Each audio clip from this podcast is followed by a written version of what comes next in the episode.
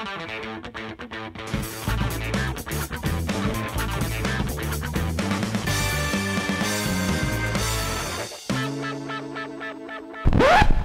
radi návršku? My máme. Chcete, aby sme mali lepší zvuk? Kvalitnejšie trička, dobré nechty. Môžete nám pomôcť. Darujte 2%. Ak neviete, ako sa to robí, na stránke Ines.sk podpora nájdete veľmi jednoduchý návod. Ďakujeme. Ďakujem. Zdravíme všetky hamburgerové deti.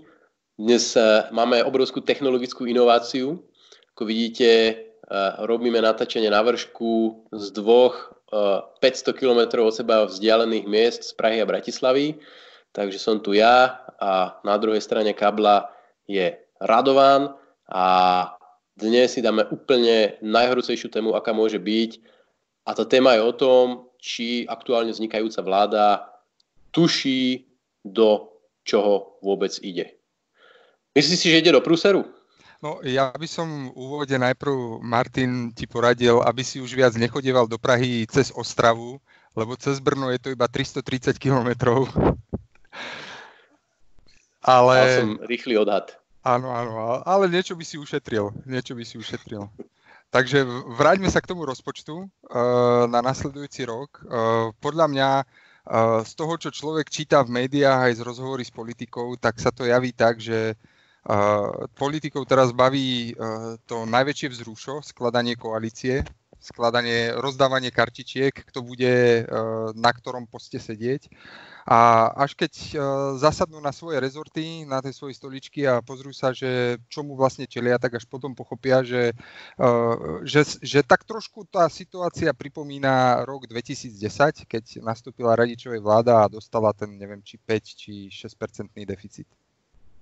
No lebo ono, sa to, ono to skoro vôbec nezarezonovalo, ale ja myslím, že dva dní, tuším štvrtok pred voľbami, Rada pre rozpočtovú zodpovednosť vydala februárovú prognozu, alebo ako to nazývajú. A mne teda tie čísla, ktoré tam sa zjavili, prišli dosť fascinujúce, ale v tom humbuku sa nejak úplne stratili. Uh, RRZ vlastne prišla s tým, že uh, ich odhad deficitu na rok 2020 nie je 0,5 teda pol miliardy eur, ako je to napísané v rozpočte, ale e, je to 2,4 miliardy eur, čo mi teda prišlo ako obrovské číslo, až ma to tak trošku vystrašilo. E, je to, je to vlastne ich odhad deficitu, alebo to je nejaký úplne pesimistický scenár, ktorý len vo, vo s veľmi malým percentom môže nastať? Tak rozpočtová rada v zásade e, robí to, že dáva do tabuľky všetky dostupné informácie a prognozy oni k tomu nepristupujú tak, že by mali sami nejaký, nejakú vlastnú kryštálovú guľu, ale používajú verejné dáta, používajú data, ktoré generuje ministerstvo financí alebo štatistický úrad a e, používajú data z prijatej legislatívy treba povedať, že do tohto odhadu už zaradili aj 13. Eh, dôchodky, ktoré vlastne ešte nie sú v zbierke, eh, ale schválil ich parlament. Ak sa ale dostanú do zbierky a budú platiť, tak tých 2,4 miliardy je veľký peniaz, zvlášť keď si ho človek porovná napríklad s tým, koľko ľudia zaplatia na daní z príjmov fyzických osôb. Tá suma sa teraz pohybuje niekde okolo 3,6 miliardy eur a môžeme si tým pádom ľahko predstaviť, že čo by sa muselo stať, kebyže chceme mať vyrovnaný rozpočet. Uh, muselo by dôjsť k radikálnemu zvýšeniu napríklad tejto dane, ale jej výnos by samozrejme klesal. Takže uh, bez toho, aby sme škrtali výdavky, sa k tomu pôvodnému rozpočtovému plánu len veľmi ťažko dostaneme. E, ak si dobre pamätám, tak e, tie 13. dôchodky sú niečo okolo 400 miliónov, nie? Čiže aj keby náhodou neprešli a už sa k tomu tá nová koalícia nevrátila, tak stále ako tu vysí vo vzduchu tie 2 miliardy, hej? Áno, áno, sú to 2 miliardy v tomto roku a v tom ďalšom roku sa k tomu pridá ešte zvýšenie rodinného prídavku. Ešte aj o tomto zákone sa musí rozhodnúť. A ten problém e, spočíva v tom, že e, vláda podhodnocuje niektoré riziká v rozpočte a nadhodnocuje príjmy. Už v posledných daňových prognózach, ktoré boli vo februári, ministerstvo financí priznalo výpadok 200 miliónov eur. Myslím, že rozpočtová rada počíta s vyšším výpadkom príjmov a to všetko sa, do, sa nazbiera a dostaneme sa až k tým 2 miliardám eur. Ja som teda videl tú, ich, tú tabulku, v ktorej má RRZ rozbité ako keby na jednotlivé položky, že čo to tie 2,4 miliardy vlastne, čo je tam obsiahnuté. A ono to ako nebola, že jedna, dve veci, ale to, bolo to asi 8 rôzne veci. Najväčšie boli teda tie sociálne transfery, ako to nazývali, to predpokladám, tam sú ukryté tie 13. dôchodky, čo bolo 600 miliónov. No, 13. dôchodky sú veľké.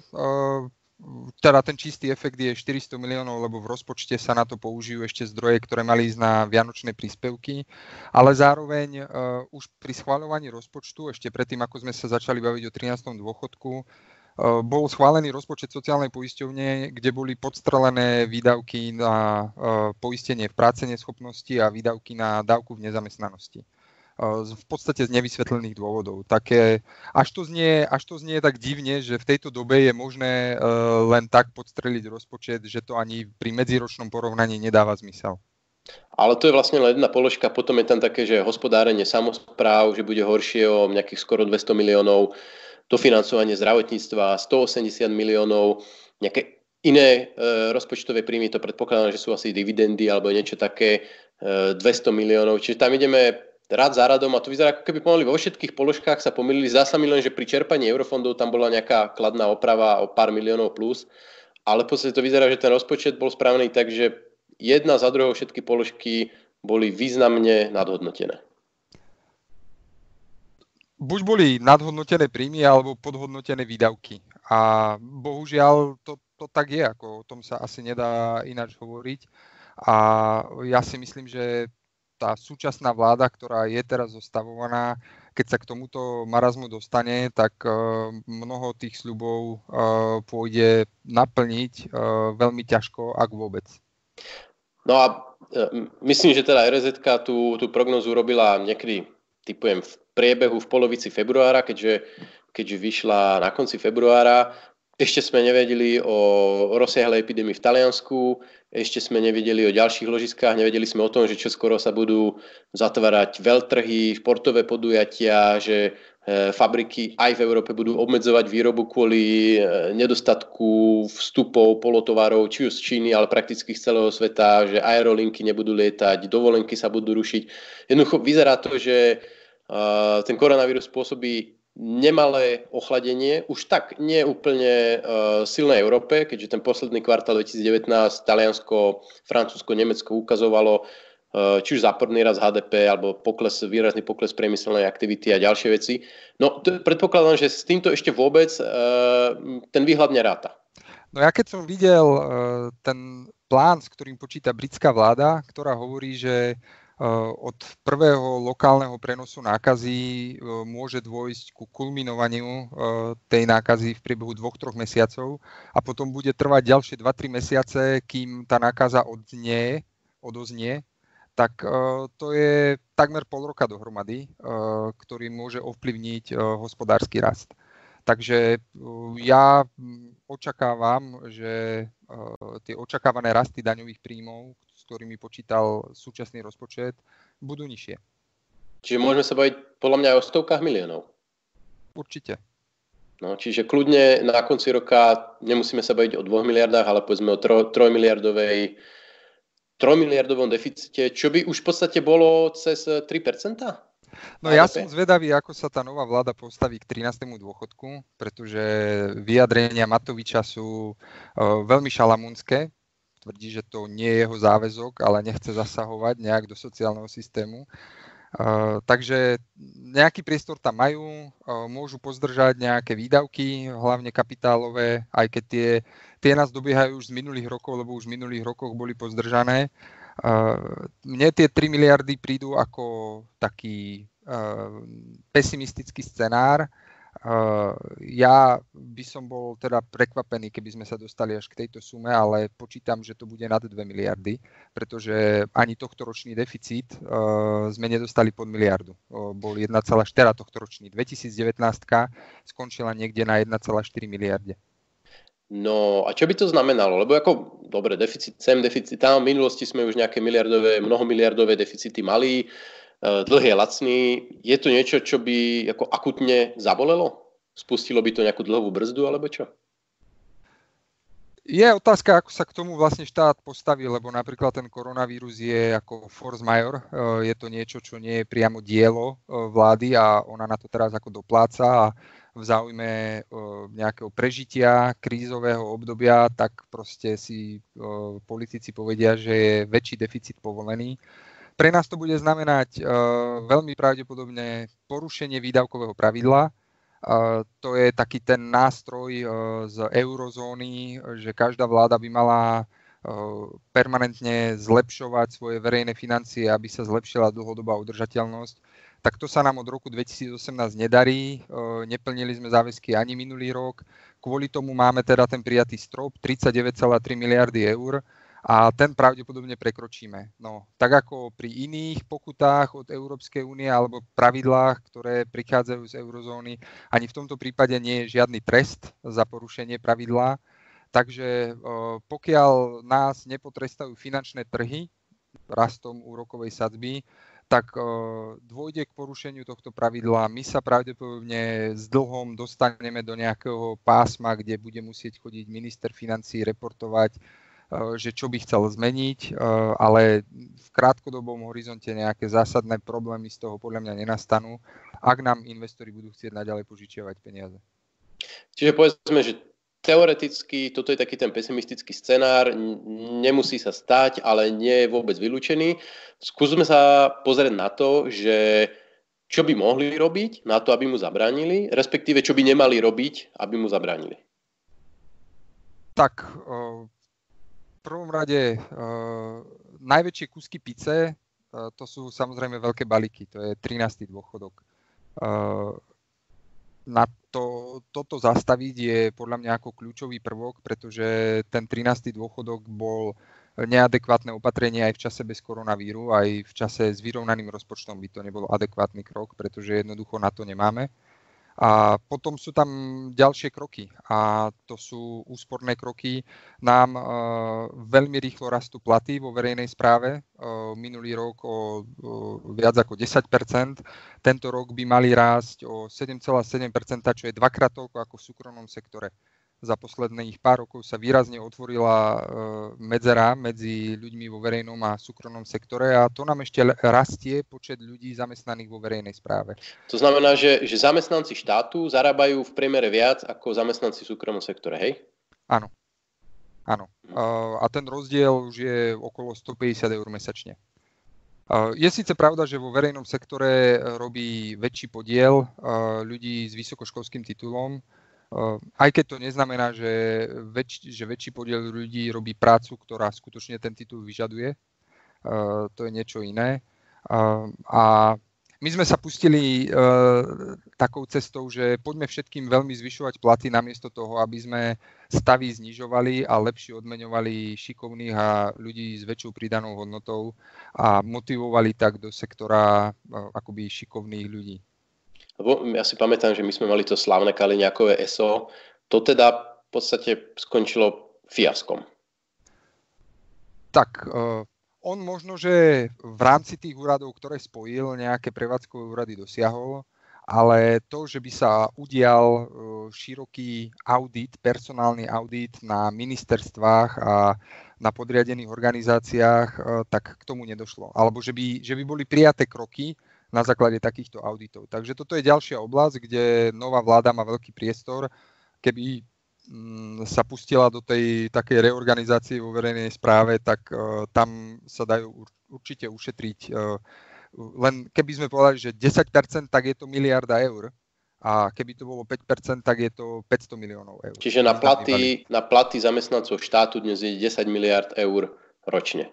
Áno pri 40 miliardovom rozpočte. Čiže to máme dve, dve veľké oblasti. Dokázali by ušetriť stovky miliónov na uh, reorganizácii verejnej správy, znižení počtu zamestnancov štátu. Nakoniec momentálne ešte stále ten trh práce by ich dokázal nasať do súkromného sektora. Druhá teda oblasť sme si povedali, sú, je ten, sú, sú dôchodky, ale asi v podstate celý sociálny systém, nie? či už bereme rodičovské, materské, že toto sú totálne neadresné veci, kde v podstate dnes e, sú na úrovni luxusu, že všetci dostávajú všetko a tam je tiež asi potenciál v rádovo mnoho stoviek miliónov eur na to okamžite e, znižiť, znižiť výdavky. To je dobrý point. Málo kto si uvedomuje, že štátny rozpočet už momentálne predstavuje menej ako polovicu výdavkov štátu, pretože tá, keď to poviem odborne, tá väčšia polovica pozostáva z výdavkov na zdravotníctvo, výdavkov sociálnej poisťovne a výdavkov územnej samozprávy ktorej významne rastli výdavky, aj stále rastú výdavky. Konec koncov územná samozpráva je veľmi veľký zamestnávateľ, ktorý má, ak e, sa nemilím, 80 e, tisíc zamestnancov alebo možno ešte aj viacej. A ako náhle sa zvyšujú mzdy v štátnom sektore alebo vo vládnom sektore, tak sa automaticky ťahajú aj hore mzdy v územnej samozpráve. Takže v týchto troch oblastiach by sa muselo šetriť a sociálnej poisťovne by to znamenalo akoby taký zásadný zásah do toho, akým spôsobom sú dávky pridelované a to mám pocit, že žiadna z týchto strán nenaznačovala vo svojom programe. No, dalo by sa baviť o Saske, odvodový bonus a podobne, ale ten je viac menej koncipovaný ako fiskálne neutrálny takže ani on e, by takúto zmenu nepriniesol. A so 6% neviem, že či budú si veľmi áno, vyskakovať áno, e, áno, v áno. novej vláde. No, Čiže... Územnej samozpráve neosekáš uh, veľmi výdavky, takže uh, potom nám ostáva iba zdravotníctvo a to môžeš povedať sám, že koľko by si vedel usporiť v zdravotníctve.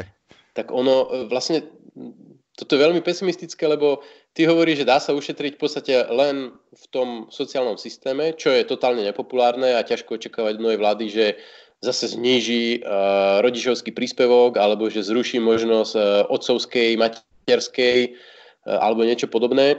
Tá redukcia a zefektívnenie verejnej správy, no na to sa možno môžu odhodlať, tam možno budú mať trošku väčšie kohones, ale uh, zase nedá sa to urobiť za pár mesiacov, na to treba asi minimálne 2-3 roky, aby to, aby to fungovalo. A potom vlastne už nemáme kde. Ako ty hovoríš zdravotníctvo, ale tam presne hrozí skôr opačný scenár. Keď sa pozrieme na to, akým spôsobom aj tam rastú mzdy, tak uh, budúci rok podľa rozpočtu oproti roku 2019 majú narásť uh, len mzdy o 300 miliónov. Realita môže byť kľudne 400 miliónov, hovorí sa o viac ako 400 miliónoch, pretože Napríklad mzdy zdravotných sestier už predbiehajú mzdy neatestovaných lekárov, čo sa samozrejme lekárskym odborom nepáči, čiže oni tlačia na to, aby boli zvýšené mzdy lekárov ešte na úroveň. Že, že chýbajúce, chýbajúce sestry doženieme tým, že prerobíme lekárov na sestry. no minimálne to tak, to tak začína vyzerať, ale to sú rádové výdavky stovkách miliónov eur, ktoré zase kto si odváži nejakým spôsobom zarezať mzdy sestier alebo mzdy lekárov. Na tých investíciách tam skôr bude, budú ďalšie výbuchy, že v zdravotníctve sa hovorí o 6 miliardách. Budiš, to je rozložené na dlhšiu dobu, ale minimálne tu máme havarijné stavy niektorých nemocníc, chceme budovať rásochy. K tomu sa v podstate všetci prihlásili, že áno, ideme budovať rásochy. Uh, ide sa prerábať za 100 miliónov Banská Bystrica, ide sa stavať nová nemocnica v Martine, čiže to sú projekty, od ktorých asi len ťažko niekto odstupí. No pozrieme sa na cestnú infraštruktúru, tak máme, máme 400 mostov a 40 ciest, ne, nedialnic a nerýchlostných ciest, ktoré sú buď e, v nevyhovujúcom alebo havarijnom stave, čo sú teda tie dva najhoršie stupne. Čiže tam už sa dostávame na hranicu toho... Hey, a rozbitú železnicu mimo hlavný koridor. Jo, rozbitú železnicu, e, hnacie vozidla, ktoré majú 35 rokov priemer, vozne majú 23 rokov priemer, čiže ako tam už tie investície sa znížiť nedajú a skôr naopak tam to teraz bude postupne vybuchovať a skôr tie investície budú potrebné vyššie. No, no a tým, je... tým sme si to vyčerpali. Áno, áno, áno. A to ešte, ten modernizačný dlh, ten je prítomný aj v školstve a aj vo verejnom sektore. A teraz sa do toho ešte bude pridávať tlak z Európskej únie na znižovanie emisí, ktoré v prípade verejného sektora znamená obrovské investície do zateplovania a prerábania budov niečo sa bude dať z eurofondov zaplatiť, ale nie všetko.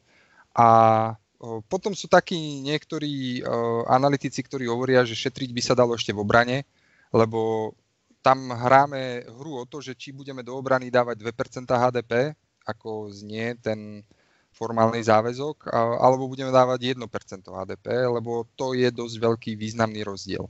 A je to, je to akoby zaujímavá téma z toho pohľadu, že my uh, máme asi o 4 tisíc uh, vojakov menej, ako by sme mali mať, alebo chceli mať, podľa plánov, že nevieme ich tam dostať a uh, takže tu by sa niečo dalo ušetriť, ale zase v poslednom období treba povedať, že boli celkom vysoké výdavky napríklad na hasičov, na políciu, zvyšovali sa výdavky do kultúry, polnohospodárstvo v podstate tak nejak stagnovalo. Ostatné kategórie sú viac menej ťahané hlavne eurofondami.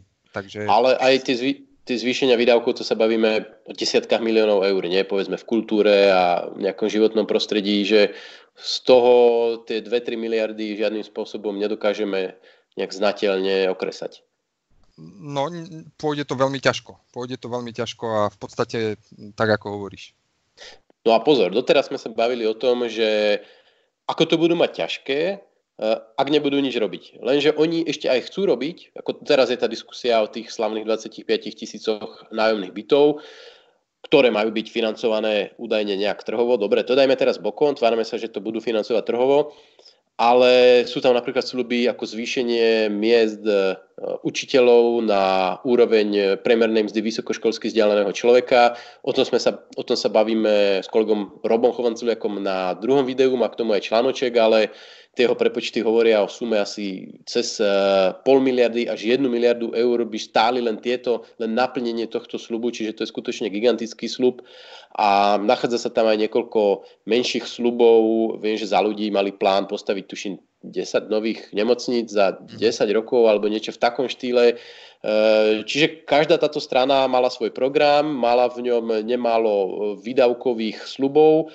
a je prakticky isté, že minimálne časť týchto slubov budú tlačiť do programového vyhlásenia, budú sa ich snažiť nejakým spôsobom naplniť. Čiže tu ešte vzniká aj toto riziko, že ako oni, keď chcú tým svojim voličom niečo ukázať, že aha, robíme, tak e, budú výdavky ešte stúpať aj, aj v týchto ako keby novo otvorených oblastiach alebo kapitolách.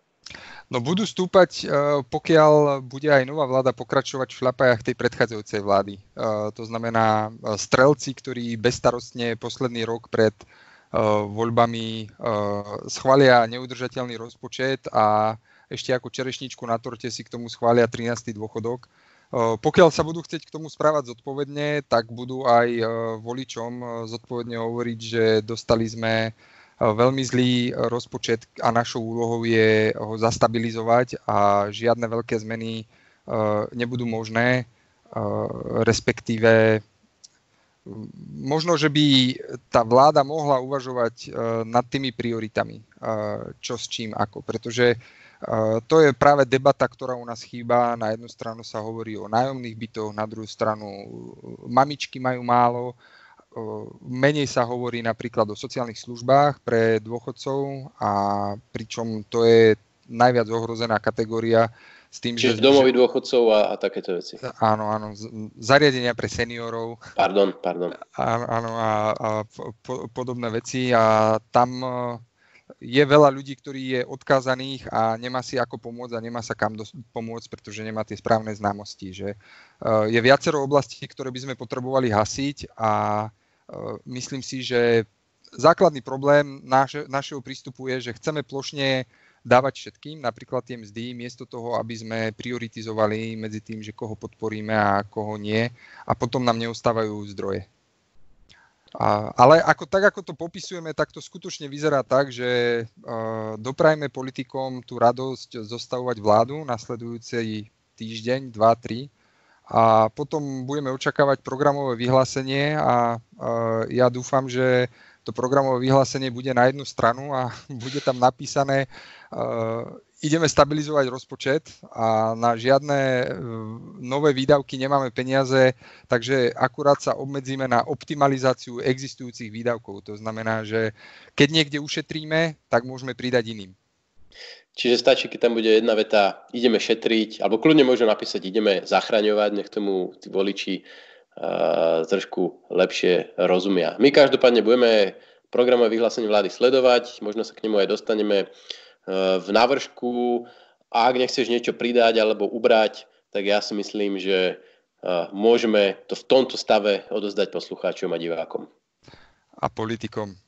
A politikom. Dúfam, že patria medzi tých 1140 sledovateľov na YouTube. Dobre, ďakujem ti a pozdravujem do Prahy. drž sa radšej v karanténe. Čau. Ahoj.